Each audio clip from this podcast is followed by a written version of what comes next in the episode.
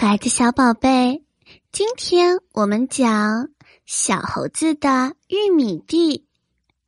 小猴子有一片玉米地，它每天都认真地给玉米浇水施肥。一天天的过去啦，玉米长得又高又大，一颗颗玉米粒金黄饱满，小猴子开心极了。可是每天看着这些玉米，他自己都舍不得吃。小兔子来了，对他说：“小猴子，你的玉米长得可真好呀，我可以用我的胡萝卜和你换吗？”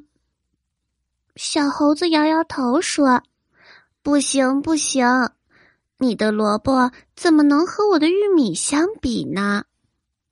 小熊来了，小熊说：“小猴子，好漂亮的玉米呀，我可以用蜂蜜和你换玉米吗？”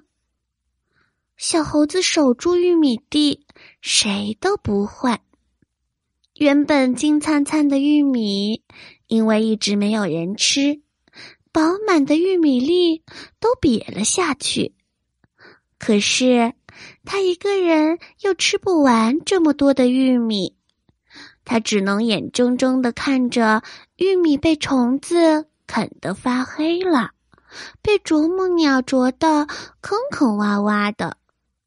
小猴子心疼极了，他想找小动物们帮忙，可是自己之前说过的那些话，肯定是没有人愿意帮自己。他非常的后悔，坐在玉米地哭了起来。路过的小熊和小兔子看到了，他们赶快过来帮忙，帮小猴子把好的玉米给收了下来。小猴子看到了小熊和小兔子，他羞愧的脸都红了。他决定把这些玉米都送给小熊和小兔子。小猴子并向他们道了歉，可是小熊和小兔子没有责怪小猴子的意思，反而给他送了好多好吃的蜂蜜和好多好吃的胡萝卜。